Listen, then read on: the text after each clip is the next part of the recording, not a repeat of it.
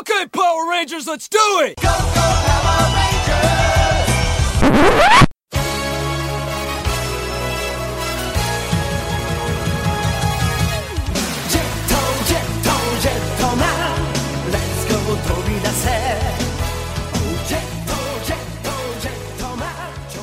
Welcome to the Super Sentai Brothers. This is episode twenty-two of the Jetman with the Golden Gun, the internet's best and only podcast dedicated to Chojuu Sentai Jetman. Every week we watch an episode of the show and we share our thoughts with you, the listeners. My name is Matt J. With me, as always, is my co-host and brother, Dave. Dave, how are you doing today? Doing well, man. Uh, feeling good. Ready to make some make some magic. A nice, a nice sunny day here in Cleveland, Ohio. Yeah. Yeah, uh, yeah, it is. It is crazy sunny, actually. Uh, a a um, rare, really a rare February treat for us here. Uh, yeah, I'm into it. I'm into it. Dave, today we are watching episode twenty-two of Jetman. It's called "Exploding Love." But before we get into that, shining in the heavens, there are five stars. Would you like to know, my brother, what our first star of the week is? I could go either way. Okay, you want to skip to the second one then? No, no, no, no. I mean, go ahead. Okay, go I mean, ahead. You know, You're clearly you excited about it. Yeah, yeah, yeah. Okay. You clearly want to talk about it. Uh, go for it. I mean, I wrote it down and everything, so we might as well. yeah, no. It's, uh, it's Listen, fine. We're not winning any awards for the four stars of the week. Yeah, that's, uh, yeah. Gotta stay on brand Listen, here, we found Dave. a good thing. Let's stick with it. Go ahead. So, the first star of the week is a podcast. Now, this is a podcast. I like podcasts. I listen to a lot of podcasts. Uh, Dave, I know that you are not as much of a podcast listener. Not frequently. Uh, but not out of, like, if I have, like, a trip to take, I will download podcasts to listen. Like, I enjoy the format. I just don't have, like, I just don't have a lot of space in my life where I'm just kind of, like, sitting and listening. You know what I mean? Yep. But anyways, go ahead. So this is a podcast where, okay, like if somebody asked me what my top five podcasts are, I feel like there are two sort of ways you can answer that. One of them is like, what are my personal five favorites? And wh- okay. one of them is like, what are the five that I would recommend sort of universally? Got it. And like, yeah, since right. podcasts are so niche, I mean, listen, like we're about to talk about Jetman for an hour, so like podcasts are yeah. niche. So like the things that I'm into are not necessarily the things that other people are into. And so I don't always recommend what are my favorite podcasts to other people. But one of them that yeah. is on both of those lists for me is My Brother, My Brother and Me, which is the... Uh, Dude, those guys are a modern advice show for a, or an advice show for a modern era, right? Absolutely. Yeah, those guys are hilarious. Actually, I just remembered... Okay, finish your thing, and then I have another thing to tell you about uh, My Brother, My Brother, and Me. Okay, this is not a recommendation for My Brother, My Brother, and Me, because frankly, you should already be listening to that. Um, but, it, you know, I guess we can, like, take a side recommendation. Dudes, it's a great show. Um, it's, it's, yeah, it's one of the podcasts, like like I said, how I download stuff. Uh, they're one of the ones that I'll download, like, if I'm if I'm traveling. So... There is a new show from one of those brothers and another guy whose name I did not write down before we started talking. Uh, so I guess we'll just have to find that so out sorry, you know, in guy. life together later on. Uh, let's call him Jim, although I'm pretty sure that's not the case. So uh, it is the youngest of the three brothers, Griffin McElroy, um, and it is actually a podcast that is produced through the video game website Polygon. Okay. Uh, for whom uh, he and uh, the eldest of the McElroy brothers either work or own or something. I'm still not exactly sure what their relationship to that website is. But in any case, uh, that's all aside the point. Because I want to talk to you, Dave, about the new Polygon uh, podcast called Cool Games, Incorporated. All right. And Cool Games, Incorporated, uh, like Incorporated. Cool Games is one word, by the way, if you're looking for it. Um, all right. Is a podcast where the two guys in it solicit recommendations for sort of like, like imagine that you're in an improv show and they're asking for like, oh, give us a recommend, like give us like a, an occupation and a location. Instead, they're like, tweet us like a phrase and we will take one of those phrases and like think up a video game based on it. Wow. Uh, okay. Now, that sounds interesting. It's hilarious because the games that they are coming up with are not like real games that anyone in the like life would ever play. Uh, it is primarily a comedy show that is that uses like the structure of video games as a launching off point. Okay, now that makes sense. So, it like there have been two episodes so far. Uh, in the first episode, the game they come up with is called uh, "Grandma Wants It Al Dente: colon, Grandma Needs It Al Dente," uh, which was a uh, cooking si- a hybrid cooking sim slash dungeon crawler. Oh, all right. Are you like getting finding better pans or something? Like what's well in in the cooking sim, you're creating the sauce, and in the dungeon crawler, you are the pasta going into the pot. Uh, and the longer you stay in there, the higher level you get. But if you stay in there too long, you are no longer al, al dente, and Grandma ah, will not and, want you. Right, Grandma needs it al dente. Grandma needs it al dente. Uh, and there is a lot more to it than that. I am giving you, like, the broadest of strokes. Um, this show is amazing. The episode I listened to yesterday, uh, in both episodes, the basic structure of the video game that they have designed uh, has been a cooking show, or a cooking okay. game, rather. All right. Uh, in the second one, it is one where you cook non-food items for Gordon Ramsay um, until you have, like, succeeded in the game long enough that the game then, like, fools you into saying, like, a really hateful thing that if you ever fail a mission or stop playing the game, it will tweet out from all of your accounts to lock you into playing it forever, at which point Gordon Ramsay goes away forever and is replaced by a much easier to render, cheaper to create, uh, featureless block called the Sin Cube that demands that you continue to play. And listen, I know that what I am doing right now is not actually telling my jokes, but telling someone else's jokes uh, for your amusement. Um, but I'm doing this not because I'm too lazy to think up things on my own, which, let's be honest, on occasion I am. But I am doing it uh, to whet your appetite to go yeah, listen this, to this uh, show. It this is a public service announcement. Hilarious.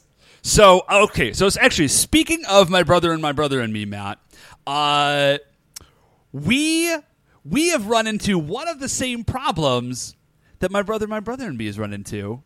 Uh, McElroy's, I don't think you're listening to this show, but if you do, we need your help because we also need flavor protection. Someone is chomping our flav, which I stole from them. Uh, so I uh, whatever. Someone, I was is listening. Someone stealing our jazz, Dave? Yes. Is someone taking a yes. big bite out of our particular flavor? Yeah. Let me tell you, Matt. I was listening to N P R with Tony Ganzer uh, on my way home from work the other day on like my five minute commute. And guess what Tony Ganzer was talking about, Matt? He was talking about bus updates. Wait, hold on a second.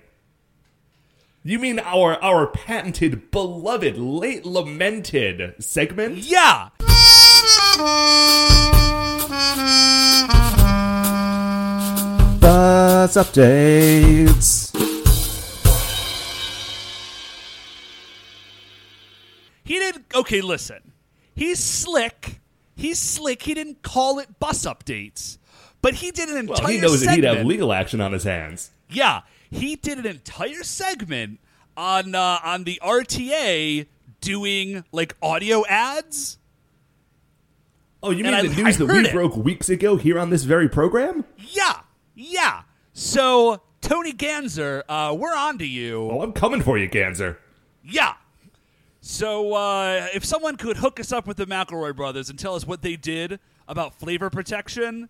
Uh, we need that information because this is happening. This is real.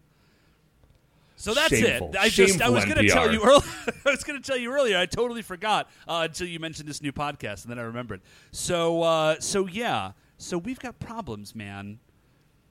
Right here, in right here, podcasts. High intrigue on uh, on the Jetman with the Golden Gun. So, so speaking so, of intrigue, Dave. Yeah. What is our second star of the week? Our second star of the week, Matt, is the return of uh, one of my favorite new shows, Agent Carter, Marvel's Agent Carter, uh, starring uh, the delightful Hayley Atwell. It's back, and it's so good. Dude, it is great. Okay, so if you didn't watch the first season of Agent Carter, like, first of all, twenty sixteen, up your game. Um, like, just go back and watch that show. It's so good. Um, but... So the new season transplants Peggy Carter from New York to L A and it is really, oh my gosh, it's so good. So, sorry. If you haven't watched the Agent Carter series, what it is, is it is a period piece that uh, shortly after World War Two in the Marvel Cinematic Universe. And it's really, really cool because what it's doing is they're using this show to set up a lot of like the the historical groundwork for like Hydra, S H I E L D, like what's going on in like the late forties, early fifties that will then lead to all of the more modern movies that, you know, people have seen uh, in the theaters. Yeah, and it's, so it, it is the show that runs in the mid-season hiatus for Agents of S H I E L D. Yeah, it's not a it's not usually a full season. I think it was eight episodes last time. Yeah, and, and they I expanded it to eleven or twelve this year. Yeah, so it's more episodes. Um, it's super super good. Everybody in it is fantastic. And uh, what they're doing with this season is there's a lot of like there's some like crazy super science stuff going on. Um, I thought for a second that we were gonna get like a Cloak and Dagger Uh, superhero combo, and they maybe just had changed the names. They didn't. That's not what they did. Uh, but I was disappointed because I really like Cloak and Dagger. Dude, Cloak and Dagger are the best. Did you know that Dagger is from Shaker Heights, Ohio? No way. Yeah. No, I did not know that. Um, that's awesome. I lived like down the road from Shaker Heights. Uh, for those of you who might be, uh, you know, know the Cleveland area. So I okay. So here's the deal. I actually don't know if I if I really. love Cloak and Dagger particularly, or if I just really like teleporters. Like I just get, I really dig like teleporty superheroes slash villains, uh, and Cloak is a great teleporter, so I think I might just like them for that reason. Plus, that is a duo with a fresh look. Yeah, they look super cool all the time. Cloak is totally rad. Uh, like Dagger is cool, but Cloak is cooler, I think. Um, so yeah, so the Agent Carter series is on. Uh, like I said, every I don't want to like talk too much about it because it's a lot of like spy. intrigue uh, stuff, but it's an awesome show. You should be watching it, especially if you are sort of into slash invested in the Marvel Cinematic Universe. That sort of ever expanding, like shiny bauble of like mind candy. Uh, it's it's great. It's just really good. I don't have jo- like I wish I had some jokes on it. I don't. It's just really great. It's a fun show. Y'all should be watching it. Dude, yeah, there's a lot uh, of good superhero T V on right now. Yeah, there's a ton. I actually, dude, I, like, I watch, oh, man, I feel like I watch too much T V already. You know what I mean? Like, I just watch a lot of T V, but it's so good. Like, this is not like, ah, I'm bored. I guess I'll just flip the T V on. It's just like, oh, no way. It's the new episode of blank. Like, awesome. Let's watch that. Um, I like. I know Legends of Tomorrow is supposed to be really good. Dude, Arrow Legends is supposed to be great. Is bananas. It's Flash great. Is supposed to be really good. I just like. I don't have time, man. I just I got a lot of stuff that I'm doing. Um, Dude, I don't know how you do not have time for like time traveling C-list D C characters hunting Vandal Savage. Being led by uh, Rip Hunter, who is played by Arthur Darvill, who is basically playing like. The like he's kind of playing this weird character that's a hybrid between the Doctor and Captain Jack Harkness, honestly. Um, Man, that does sound really good. Like that's that's super cool. That that's probably not a, a super great uh, description of his character, um, but he definitely does look like he raided Captain Jack's wardrobe. He has a laser revolver. It's great. Oh, man. Okay. Yeah, I got to watch this show. Ah. Uh, okay, Matt. So what? That sounds great. We're, I got to... Apparently, I have to bend my life around a new thing now. Dude, wait till um, next week when I start talking about Lucha Underground again. What is... Don't... Uh, dude, we're brothers. We love each other. Don't... Don't do that to me. Uh, what... Matt is our uh, third star of the week. Uh, third star of the week, Dave, is another thing that you were going to have to watch eventually. Um, mm-hmm. It is new news on the Mighty Morphin Power Rangers upcoming motion picture. Dude, somehow I completely missed the existence of this thing until, like, just very recently. So you had just... Not, wait a second. You had not heard that there was going to be a movie? Yeah. No, I just did not... Listen, like, I used to read about, like, movie sites and video game review sites and stuff. Like, I used to read them, like, very, very regularly. And then, uh, you know what it was? It was when Kotaku shifted their format, like when all the Gawker sites shifted their formats. Uh, I just hated the format so much, I just stopped reading all of them. So yeah, I don't now, blame you on that. So now my like my uh, my knowledge of like what is upcoming and blah blah blah is uh, is pretty scant. Okay, uh, well here's the Jimmy Jam. There's going to be a Mighty Morphin Power Rangers movie. Uh, they've yeah. already cast all of the Rangers, right? Um, but this week they announced that uh, Elizabeth Banks is going to be playing Rita Repulsa. That is amazing. Which is great. Uh, it, it's, That's it, awesome. It's great for a couple of reasons. One, I generally like Elizabeth Banks. I think she's yeah, a lot she's of fun. Yeah, she's kind of great in everything. And also, she, I think, is the first like big name person who is attached to it, which okay. is very uh, reassuring that it's not just going to be like whoever they could find to throw in this thing. Right, like it's like it's a legit movie. Yeah. Yeah, I was I was honestly a little concerned that it, they were going to... I mean, listen, there has been a Mighty Morphin Power Rangers uh, like big screen motion picture before. Uh, and that thing ain't that good. So I was yeah, a little worried no, that we were going to get a little repeat on that. Uh, but no, it looks like it's going to be a real movie with like actors and stuff. Dude, there's been a lot of like new Power Rangers stuff recently. Um, there's a comic book that is set in... Um, like the old Mighty Morphin Power Rangers. It's okay, it's not set in the nineties, but it is a like pull up to the future uh, or the present rather version of the events of the first season of Mighty Morphin, I think right after Green with Evil. So like Tommy has just joined the team and then the comic book starts. Oh, okay. Yeah. But awesome. Unlike all of the other like Mighty Morphin comic books that have ever existed, um, it does not look like something that was printed on the back of a cereal box with like the weird knockoff costumes that have the uh, the power coin symbols like as chest logos for no reason whatsoever. Right. Yeah, I never Yeah, that never made any sense to me. Um, but yeah, there's just Power Rangers stuff in the world right now and it feels good. Man, uh, you know, I know that we've said stuff like this before, but this is sort of like a glorious, nerdy golden age um, that I genuinely don't know if I could have predicted, like, as a child. Like, had you asked me as, like, a thirteen-year-old, like, will there ever be, like, giant... Well, maybe at thirteen the Spider-Man movies had come out. I don't quite remember. But, like, as they a kid... Not. Okay. Like, I remember I was in high school when that first one came out. I ever think. Be like giant, like multi-million dollar, uh, like many multi-millions dollars versions of like Thor or Ant-Man, and like you will be able to go see in those movies will like make a bunch of money, et cetera, et cetera. Uh, I would be like, no, like no, like that will never happen, and it's just like it just keeps happening, and it continues to be amazing. Dude, if you had told me like a year and a half ago when we started this podcast uh, that there would be like American releases of Super Sentai D V Ds and a like big new Power Rangers movie, I would have called you a dumb liar. But here we are. Right.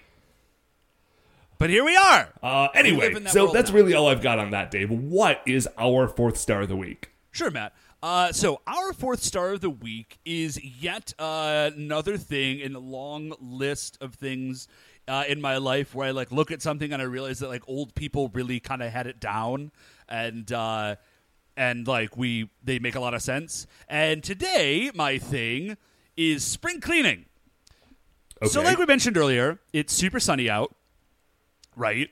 Yes. So like right, so like it's sunny. This is great. I'm going to open, like, all the blinds. I'm going to, like, get sunlight into my house. It's going to be wonderful.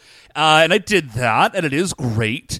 And what it is also doing is showing me all the dust. like, like cat hair that's, like, collected in the corners that you can't see when it's cloudy and dark.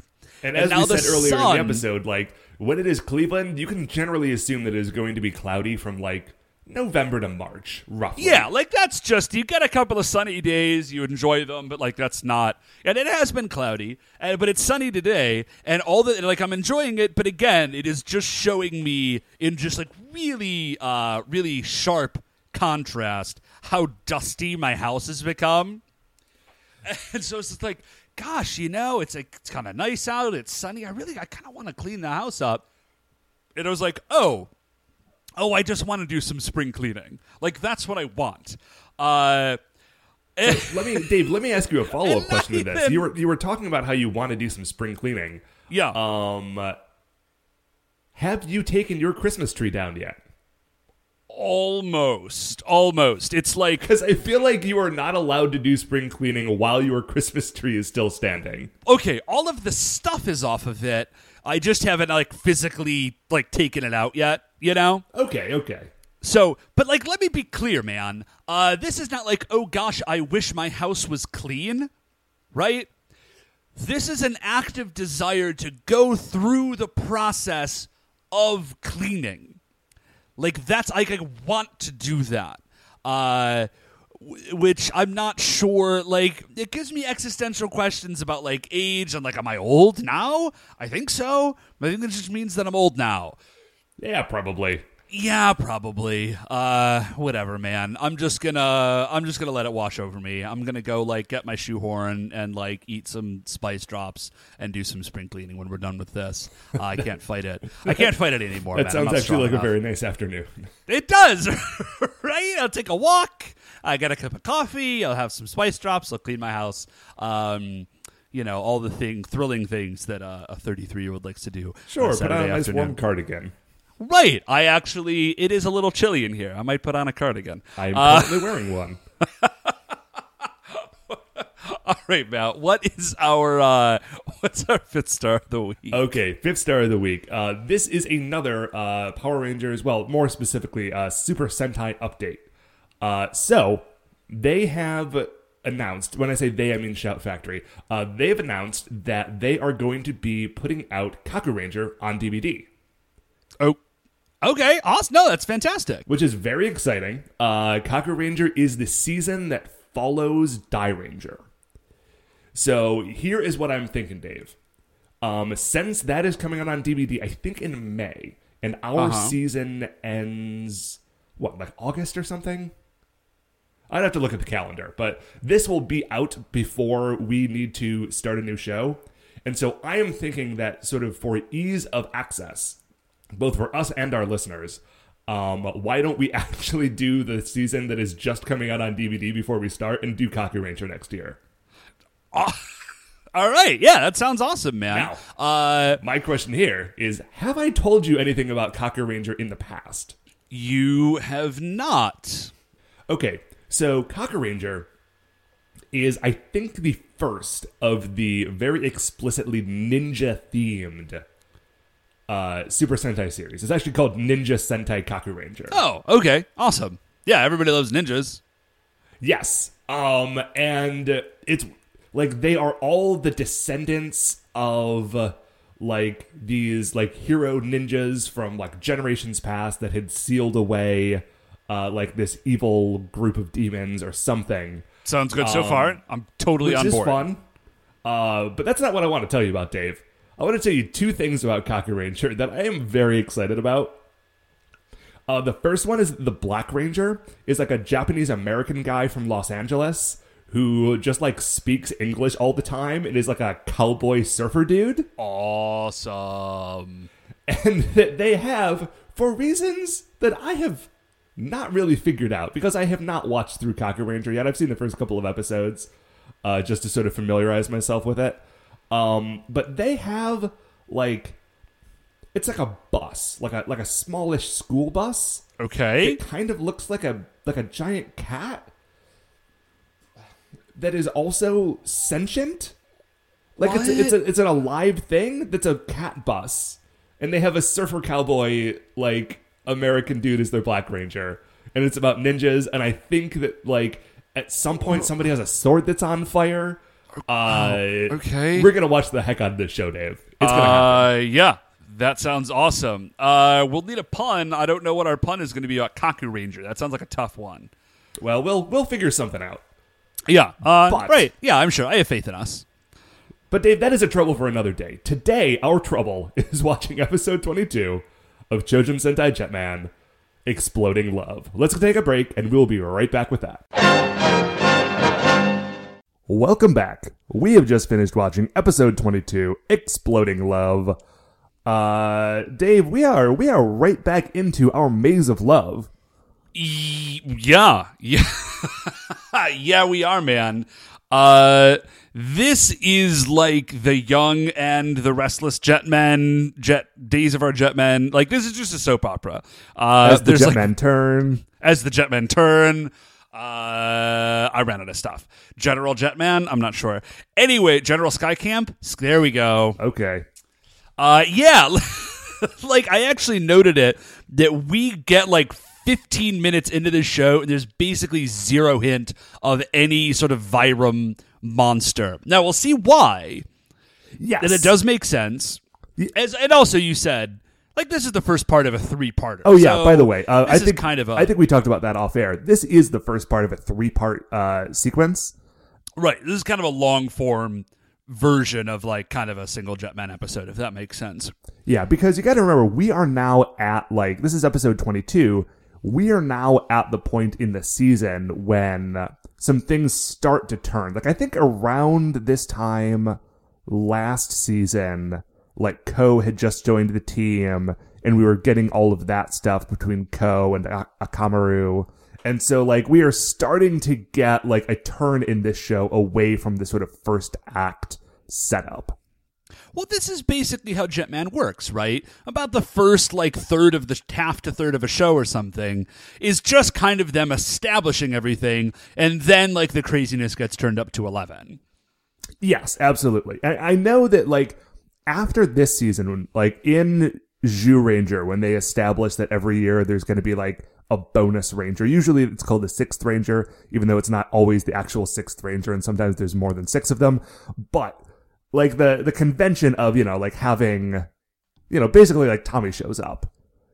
Right. But this is before that, so there is no Tommy in this show, so far as I recall. I, uh, spoiler, not spoiler, but uh, I have not actually finished watching Jetman yet. I am super behind. I'm ahead of where we are Ooh, now. Okay. But th- there are like the last like ten episodes or so that I haven't seen yet.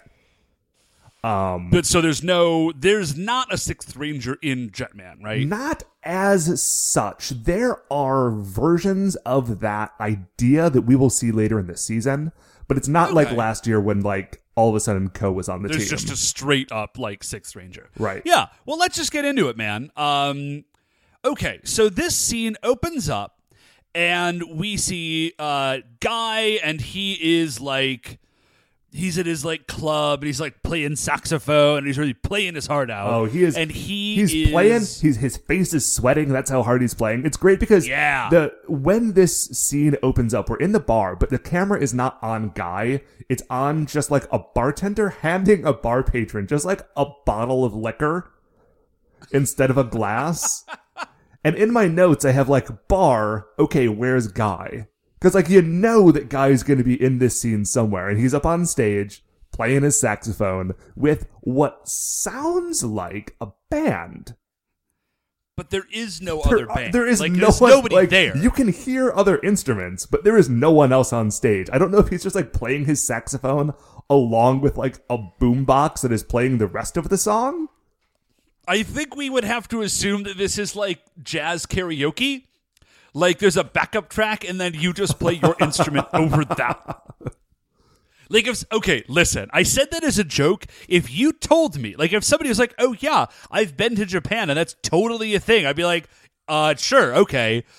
Like, there's nothing in my understanding that would prohibit that from being a thing that's real. You know what I mean? Oh, yeah, no, I would buy it. Okay, so not only, though, is Guy playing his saxophone uh, with wild sort of abandon, he is also flashing back to memories of, like, Kaori, and specifically Kaori saying how in love with Ryu she is.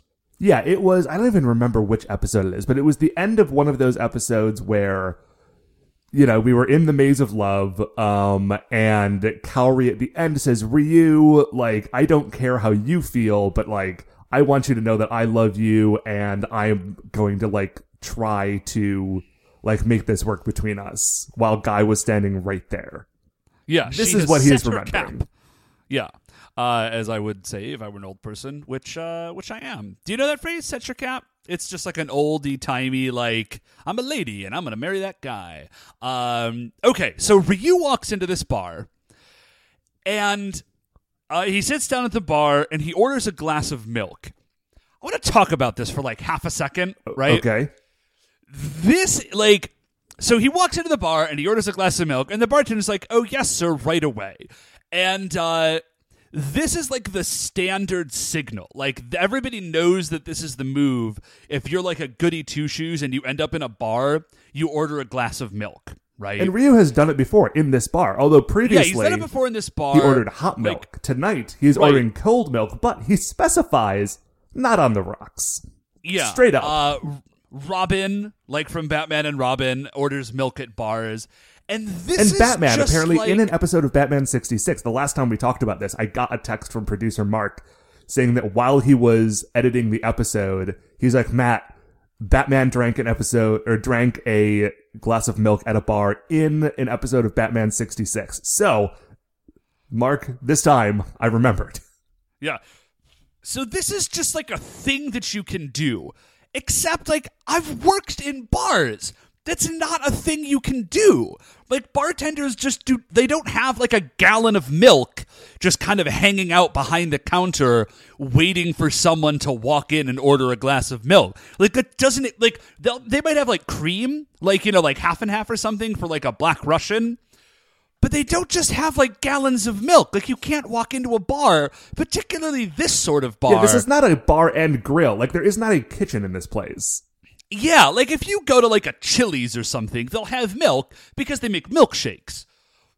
But, like, you can't just walk into, like, a dive jazz bar and order a glass of milk. Like, that's not a thing that happens. And I just got, like, a weird kick out of it because, like, oh, yeah, everybody knows that, like, you order a glass of milk, except it's... N- Just you can't do that. Uh, that's not a real thing. So, but anyways, weird drink orders aside, like guy sees Ryu and he walks over and uh, he's like, "What are you doing here? Like, this is not your kind of place. Like, like you don't blah drink, blah blah. What's up? Yeah, like you don't even drink." And Ryu says, "Listen, uh, I came to talk to you about Kaori. Like, I know that you love her. Is it serious? Like, is this like a real thing for you?" Like, the gist of it is, like, is this a real thing for you, or are you just, like, you kind of dig her, but she doesn't want you, and so now you're sort of obsessed with making it happen? And Guy says, like, listen, dude, the woman I love is more important than world peace. Like, does that lay it out for you, jerk? Because when Ryu asks, he's like, I'm asking as the leader of the Jetman. So, like, as your supervisor, I'm really concerned about, like, your possible relationship with your coworker. Like, inter-office romance? Uh, that's really kind of what it feels like. And guys, like, why is, like, why is being a Jetman the only thing you ever think about? Like, yes, like, I am in love with her, we're, like, better than world peace, et cetera. Right. Uh, and then he says, he drops a great line oh, it's as the best. he walks I, away. I wrote it down as well. I know. He turns around, he's like, go home. Jazz doesn't suit you. And he, like, walks away like a cool guy. It's pretty great. It's amazing. By the way, um, Ryu is wearing a new jacket this episode. He might have been wearing it before, but this is the first time I've written it down. And instead of his old jacket that was like a Letterman jacket that said Posh Boy on it, now it's like a white satin jacket with red lettering on the back that says Gathering of the Clans in English. Uh, I love Ryu's random jackets. I just wanted to, like, call this one out. I did not notice that it said that. Um, okay, so we leave the bar, and we we go in the Vyram dimension, and we see Semimaru's cocoon. And, like, Radiguet is just real, real excited about Semimaru hatching. If you don't recall, Semimaru is, like, an extra-dimensional being that uh, Queen Juza, Empress Juza, brought with her, who is like, and Semimaru is the ultimate destructive force in the universe. And so when Empress Juza died, Radiguet took this egg that is Semimaru and has been slowly, like, hatching it. And it's uh, started out looking like a caterpie, and now it's in, like, a big cocoon, and, uh, you know, Semi- like, Radiguet is, like, looking over it. But apparently, apparently, Semimaru is about to hatch. and he's listening to this thing, and he says, ah, Semimaru is growing in power. I can hear it. The devil's heartbeat. Yeah, dude, he is super into Semimaru. Like, this whole episode, pretty much any time you see Radiguet, he is stand like crouching next to this egg, sort of like petting or like, you know, sort of like stroking he's, it lovingly. He's stroking it. Let's call a spade a spade. Um, yeah, he is like all in on this thing. It's a weird moment. Uh, but the other Vyram commanders walk in. And they are, like, I can't tell if they're angry, like, at Radiguet. Or, like, creeped out or, by how much he's into it. Yeah, they might just be creeped out by him. But, re- like, because remember, all the Vyram commanders are competing, because whoever defeats the Jetmen becomes the new, like, emperor of the Vyram. And so they're kind of furious, because, like, whatever Semi- was going on with Semimaru, they all seem to recognize that if, in fact, Semimaru does hatch, that, like, that's kind of it. Right. Like, game's over. Like, the Jetmen are almost not, almost certainly not going to be able to beat Semimaru. So, like, now, like, they are on, like, the countdown clock. Yeah. Like, the pressure's on for them to defeat the Jetmen before this whole thing can happen. And they'll talk about uh, this a little more explicitly later in the episode, but now we're just sort of yeah. getting their glares, or robo-glares in Gray's case. Right. So uh, they're just sort of seething, and we leave them there. We jump over to Kaori, and Kaori is in her mansion, and she is at the end of, like, an absurdly long table, and there's, like, flowers and a candelabra, and Gia uh, serves her dinner, and she's, like, just she just starts eating, but she's sad. Yeah, Kaori's very sad this evening. Yeah, well, you know how sad, like, sad, lonely, rich people eat at one end of a massive table? Like, th- we have right. seen that in all forms of media. um, and she is, she's sad. So she looks at the other end of the table, and there's an empty chair, but she imagines, I'm, and then no, we Dave, kind of I'm gonna say into hallucinates. Uh, because what she sees at the end of the table is Ryu, like, appear in the chair, Uh, with, like, a table set before him, and the two of them just start laughing, because I guess that's what you do when you're eating dinner with someone you like. You just laugh all the way through. Um, they, as we will well, go on through this episode, like, so Kaori is into Ryu, but the degree to which Kaori is into Ryu is becoming more and more unsettling. To the point where, and this is why I say hallucinate, like, I'm not sure that, like, she's really, like, attached to reality as well as she should be as regards her relationship to Ryu. Yeah, she says some stuff later on in the episode that, that likewise makes oh, me question, oh, we like, just how connected. That. Oh, yeah, we are. So, uh, so she hallucinates Ryu, and they're, like, having a happy dinner. And uh, there is a call. Gia comes over with the phone, and he says, ma'am, there's a call for you. And it's Guy. Guy has called her and says, like, hey, like, you're in luck. I want to I want to hang out with you. Meet me, like, at this place at seven o'clock tomorrow. Uh, and she's like, uh. And then he just hangs up. And then she looks up, and with a face of, like, sadness, watches her hallucination of Ryu fade away. Yeah, again, uh, Guy is many things, uh, and supremely confident is one of them. Yeah, what he literally says when he called was, be happy, I want to see you. That's right. Uh, but then the phone rings again, and we don't hear what's going on with the phone call, but we do see that it's Ryu calling, because we get a shot of him in a phone booth. Right. I don't know why don't know he, he doesn't, like, have a home where he is calling from. Actually, now that I'm thinking about it, I think the only one of their houses that we've seen, well, we saw, we've seen Raitu's farm, but I don't think we've seen Guy, Ryu, or Akko's homes, have we? I I honestly just assumed that Ryu lives at Sky Camp. Like, I that, okay, that's he, actually probably very true. And honestly, yeah. Guy probably lives at that bar. Right. Maybe he lives, like, there's, like, an apartment upstairs. That would make sense. Okay, so we so clearly, like, Kaori has been asked out for, like, two different places. Uh, we go to the statue, where I, which is what it turns out this thing is that Guy wanted to meet her by. Guy is waiting for Kaori. Akko arrives, and she's just like, "Hey, Guy, uh, Kaori couldn't make it, so I decided to, like, come and hang out with you." Guy's like, "Wait, what?" And Akko's like, "This is gonna be great. We never get to hang out." And Guy is like, "Well." like, he doesn't say this, but his face says, like, yeah, it's because, like, you're in high school and I wanted to, like, ask somebody out on a date. Like, that is why we never get a chance to hang out, Akko. Right. Uh, we flash over and we see Ryu and Kaori in a car. And they're driving, and Ryu says, hey, listen, um, I know that things have been, like, a little bit weird, but there's someone that I want you to meet. Kaori is like, oh, my goodness, like, he's taking me to meet his parents. This is such a big deal. Like, how exciting. Uh, she is over the moon. Now, she is saying all of these things out loud. This is not, like, an internal monologue. Oh, yeah. And yeah, Ryu yeah. Uh, is staring ahead, stone-faced at the road. Right. So... Like, oh, okay. like Kaori cannot read the room. Yeah, not at all. Um, but she is clearly super happy. Oh, she's so excited to meet this person. Yeah. We, this is not going to go, oh, just spoilers, guys. This is not going to go well for Kaori. Uh, so we flashback, we see Guy and Akko at the restaurant, which is a, they've gone to a restaurant, uh, which has ice cream, I guess, and they have ordered, probably Akko has ordered, a solid seven to eight ice cream sundaes. Guy is just sitting there, d- clearly completely uninterested in everything that's happening.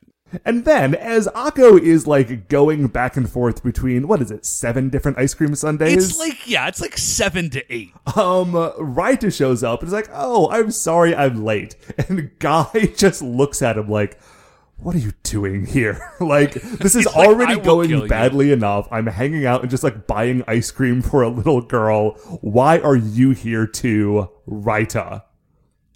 And then, I, I don't know if you noticed this, Matt, but Raita, he's like, he's real jazzed about the ice cream, and they're in like, they're in like tall parfait, they're like ice cream sundae dishes, right? Yeah. And he just grabs one and starts eating like the top of it as though it were like an ice cream cone. Like, there's a spoon there. I did not and notice Raita's that. Raita's just eating this thing from the top down. I don't know why I found it so delightful, but because he's got one on each fist. So Raita's just double fisting ice cream sundaes. Can I ask you a quick, quick side question about Raita, Dave?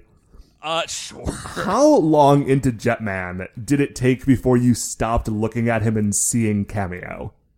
Because I was just thinking about this the other day. That like I don't, oh, I never really think about it anymore. But for the first couple of episodes, like he just looked like Cameo had wandered into a different show.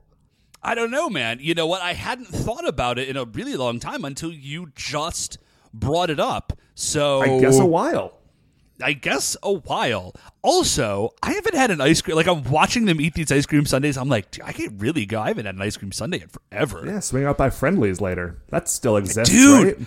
That yeah, they totally still exist. That Reese's peanut butter cup sundae, it's so good. No, it's Reese's Pieces sundae. That's what it was, and it had like peanut butter sauce on the bottom. Uh, sorry. Anyways, so right, just like double fisting ice cream sundaes. And uh, and then we flash away to Kaori and Ryu. Now, Ryu is about to introduce her to this person who is very important to him. Yeah. They are at a graveyard. Things are not going how Kaori expected. Yeah, and at first, like for a, for just a second, I thought that Ryu was taking her to like see his parents' grave. Uh, he is no, not. He is not at all. Because if you will recall from previous episodes, uh, Ryu cares about two things in this world and two things only. He loves his dead ex-girlfriend, who is now one of the Vyram commanders, Maria, and he loves Justice. And Justice ain't yep. buried here in this graveyard. Right. So he brings her over. He brings Kaori to Rie's grave. Uh, my notes just here say, dang, bro.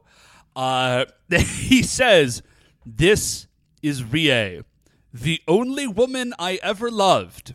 We were happier than anyone in the world until that day. And then there is a flashback, and I can only assume that this flashback is not just happening for Ryu. My assumption is that Ryu is telling Kaori the story of the sudden death of his, like, lady love. And I swear to you, this is not the first time he has done so. No, like, he will tell this story to anybody who wants to listen. And he says, I can't forget Rie. And then he says, uh, and then they go to date flashbacks. He's like, I remember the clothes that she was wearing on our first date. I remember like what we ate. I remember like all of these things. And we go through, just to be clear, uh, these are not like date flashbacks of things we've already seen in the show. Yeah, this isn't new footage. Scenes, right. These were scenes that were created for the express purpose that Ryu can be like thinking back on them. And again, my assumption is, is that he is telling Kaori all of these things, which is why like we, the viewers, are getting the flashback. And then he says, even if she's gone, we have not left each other for an instant. We have been fighting the Vyram together this entire time. And he takes off his cross-changer and, like, lifts up a panel. And as though his cross-changer is a locket, there is inside of it a photograph of Rie. And then we just flash. Like, we just were done with that scene. Like, that scene ends. Everyone in this show, with, I guess, maybe the exception of Akko, just because it doesn't, like, hasn't really come up for her, but, like, has no idea how to talk to another human being about their feelings. Yeah. Uh, which actually kind of reaches ahead in this episode. Oh, my gosh. That- Yes, it does. We'll get there. We'll get there. Uh, okay, so we go back to the restaurant. Uh, Akko and Raita are eating. Guy is just still sitting there, like, enduring this entire thing. And Guy, uh, like, right, uh, Guy finds out about the date, because Raita says something to the effect of, like, huh, I wonder how Kaori and Ryu are. And Guy's like, whoa, whoa, whoa, whoa. Hold up a second. What now? Yeah, I, th- I think maybe Akko accidentally lets it slip first and Raita, like, hops on it. But then, like, Raita keeps talking about it while Akko is trying to, like, shut him up. But he is not getting the signals. And he's like, yeah, oh, yeah, like, they make such a good couple. Like, Raita or Kaori and Ryu would be so great together. And then he says, definitely better than Kaori and Guy. Guy is sitting, like, literally two feet away from him. Yeah. Again, these people are, like, I don't know what they think they are doing in these conversations, but it's always the wrong thing. Yeah. Uh, so Guy, obviously, is, like, understandably upset. He's sort of, like, I think he, like, roughs Raita up a little bit, but he leaves immediately. Yeah, he, like, runs off. Then we cut to Ryu and Kaori. Well, kind okay, of. Okay, we cut to Kaori. We cut to Kaori, who is, like, walking alone uh, down the street, and she is doing, like, we've described it before, that thing that Kaori does, where she's, like, r- obviously really super upset, but she just gets, like, hyper polite. And, like, very firm, and she is, like, walking and, like, crying a little bit and holding the picnic basket, because, oh, yeah, by the way, she had packed a picnic lunch for their uh, date. Oh, yeah, I forgot about that part. Uh, so Ryu drives up beside her, and he's like, Kaori, listen, like, let me give you a ride. And she's like, no, thank you. I am fine. I would like to walk home now, please.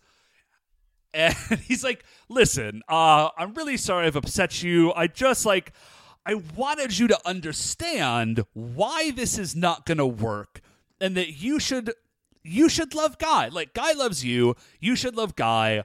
I love Justice and my dead girlfriend. Like, it's just, it's not going to work. Like, let me drive you home. And Kaori's like, no, thank you. I am walking. And she actually, like, turns around and ducks behind the car and, like, runs away.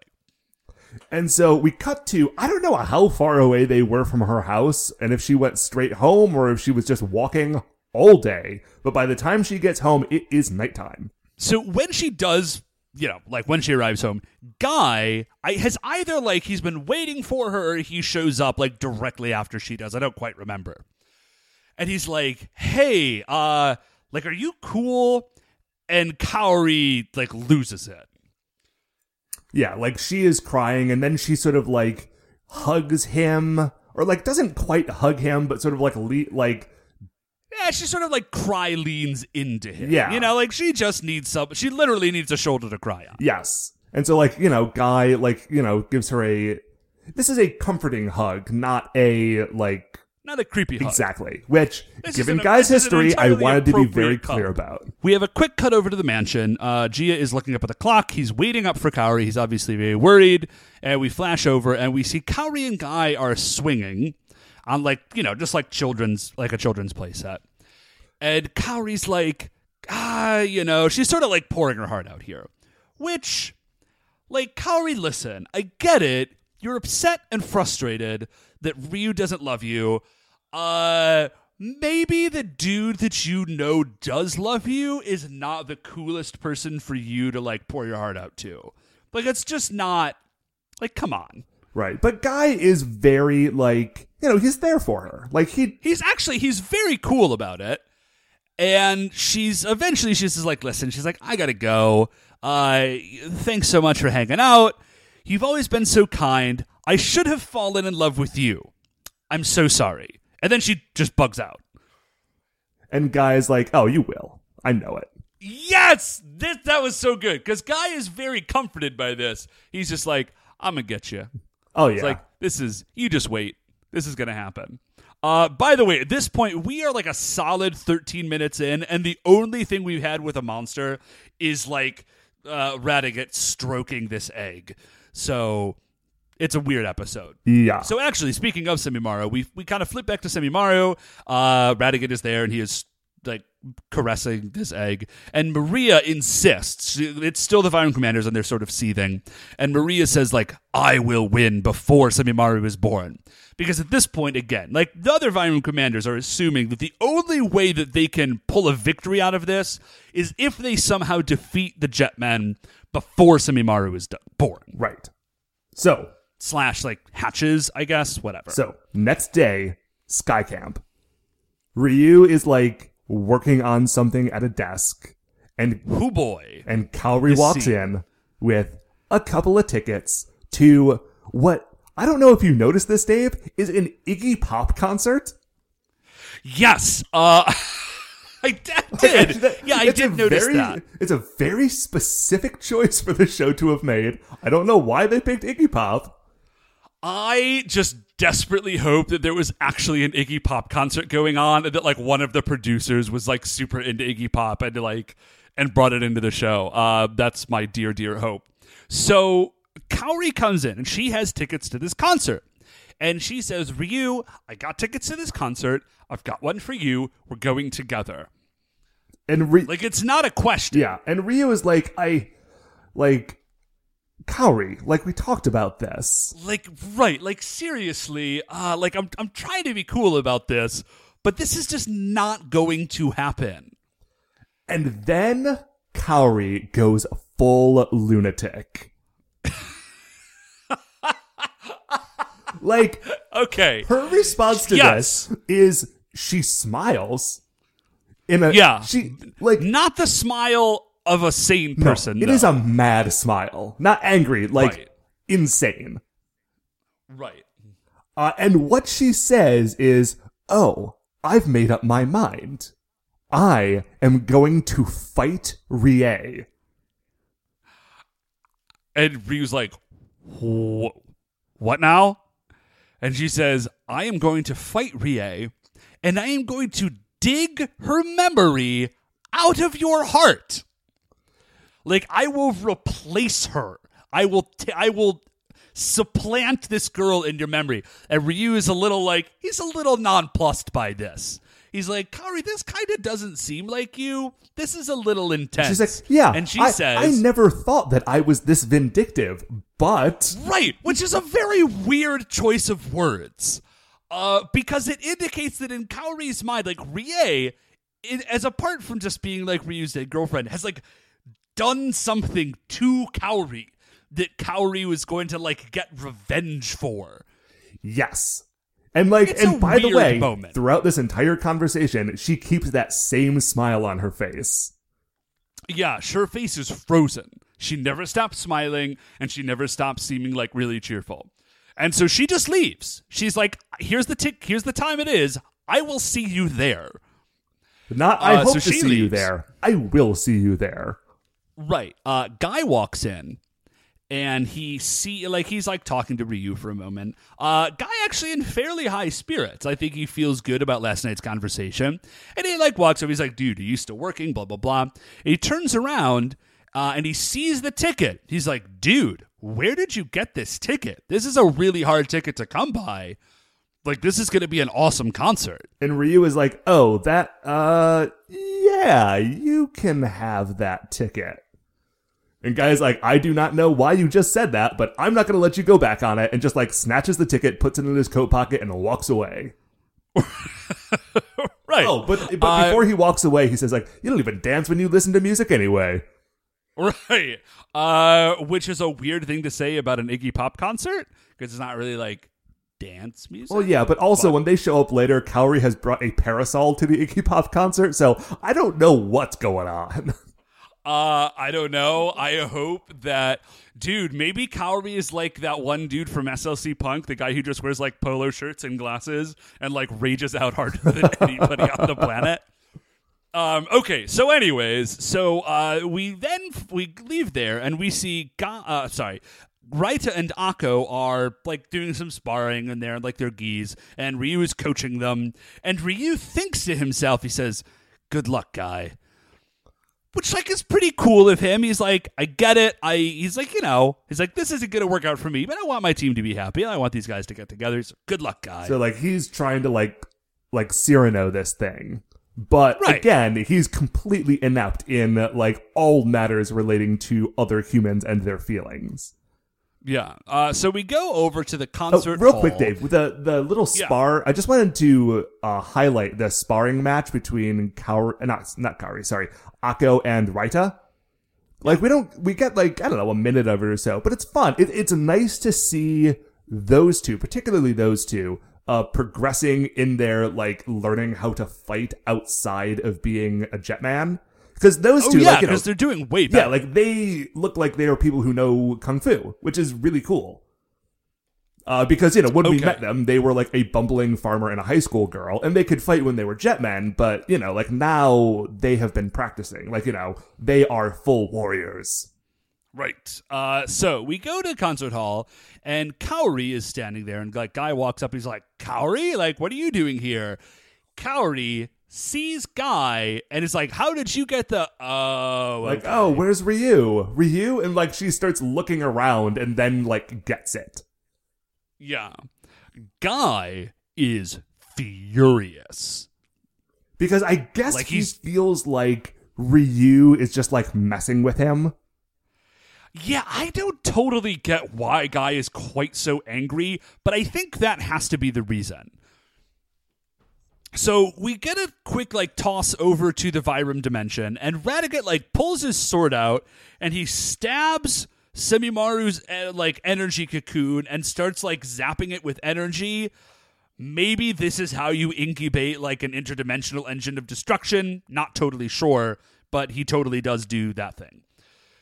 We go back to the sparring ground where it's like Guy, or I'm sorry, where it's Ryu and Akko and Raita, and Guy, Ryu is sort of watching them. And Guy, like, sucker punches Ryu. Like, he runs up and just attacks him. And he's like, how dare you presume to, like, do this thing? Like, you have done a bad thing. And Ryu is like, wait, no, I was, I was trying to help. And Guy, okay, listen, they're going to say a lot of things during this fight, and we might mention a few of them specifically, but what I have in my notes is just the phrase, why don't you understand my feelings? And basically anything that anyone says from here until the end of the episode, you could replace with that line of dialogue, and it would basically operate the same way. Yeah, so remember we said that, like, none of these people seem to understand how to interact with anybody else on an emotional level. They, this all, then I, this is all it coming to a head. Because Guy's like, you don't understand my feelings. Like, you could never understand, like, who I am and, like, why I love Kaori, et cetera, et cetera. And Ryu's just like, I have no idea what you're upset about. But also, just you don't understand my feelings. Right. Like, how could you understand, like, my girlfriend is dead and, like, I loved her and, like, blah, blah, blah, blah, blah. And I love justice and I have to deal with you jerks. Uh- and, like, you're so stubborn and I don't know how to handle it. And at this point, like, they have stumbled out of fighting, like, on the banks of a lake, and now they're just, like, in the water, like, knocking each other over. Yeah, and this goes on for a while. A while. It's, uh, yeah, it's a pretty evenly matched fight, though. Like, they're kind of going back and forth and just yelling at each other. Uh, Raita and Akko are watching, and they have no idea what's happening, even though, like, yeah. they really should. Yeah, you would you would think. Uh, and- Kaori arrives, like she runs up and she's like, "Guy Ryu, Guy Ryu, Guy Ryu, please stop fighting! Like stop, stop, stop! Please stop fighting!" Kaori goes to run into the river to try and stop them. Raito runs in front of Kaori and is just like, no, Kaori, like, you stay there. And he now is angry. And he's like, how could you do this to Kaori? And Guy's just like, you don't understand my feelings. And Raito's like, you don't understand my feelings. No one understands anyone's feelings. But what this and then, is, like, no one understands each other's feelings. And now they're just three men fighting in a lake for a minute. Right. And, like, they would have kept doing it probably until the end of the episode, but mercifully, Maria is here, and now things are exploding. Right. So there's finally an explosion. Maria attacks. Uh, Tran and Gray also attack. Then we shift from, like, a bucolic lakeside scene to a shipping yard uh, for just no dang reason. Maria was surprised to see the other two Vyram commander, but they all basically had the same idea, which is, like, we need to do this now. There's no time to mess with dimensional beasts. Uh, we're just the three of us going to murder the Jetman and then, like, usurp the power from Radiguet.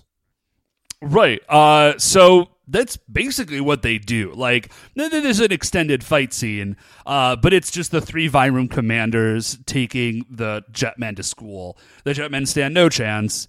Uh, the Vyram commanders are just, like, completely dominating this fight. And I think what's really interesting is the, the way they shoot this fight is that it's not like all the Jetman versus all the Vyram commanders. The Jetman, like, aren't working together, and they're splitting up and going to fight the Vyram commanders individually. Now they've broken the power of five. Yeah, and so, like, they're not using teamwork, and so they are just really, really doing a terrible job. Yeah, and they're actually, the Vyram commanders are about to finish them off, but Radiguet somehow, like, senses that this is going to be the case and actually, like, uses the power of Semimaru to attack the other Vyram commanders to prevent them from be- defeating the Jetman, so presumably that he later can do it. Right, and the... I think he actually says. He yells, like, the Jetmen are mine, like, no one can touch them, like, I'm going to be the one to kill them. Um, and so while this is happening and they're being zapped with, like, red electricity from something in the sky that looks like Lavos from Chrono Trigger, um... Dude, who... Yeah. Like, at this point, the Jetmen are like, oh, it is time to leave immediately. Yeah, so they just run.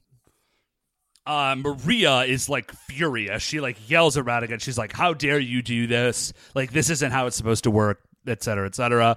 Uh, we go back to the Vyram dimension, and we see, like, one beclawed hand burst through the cocoon, and then the episode is over. Uh, but before the episode is over, Dave, uh, Radiguet calls Semimaru the Devil of Destruction. Oh, yeah. Which was I forgot to write that amazing. Down. Um, and that's it. Yeah, that is so- our episode. Right, so we would assume that next episode and next two episodes is uh, is the Jetman fighting Semimaru, which I'm looking forward to.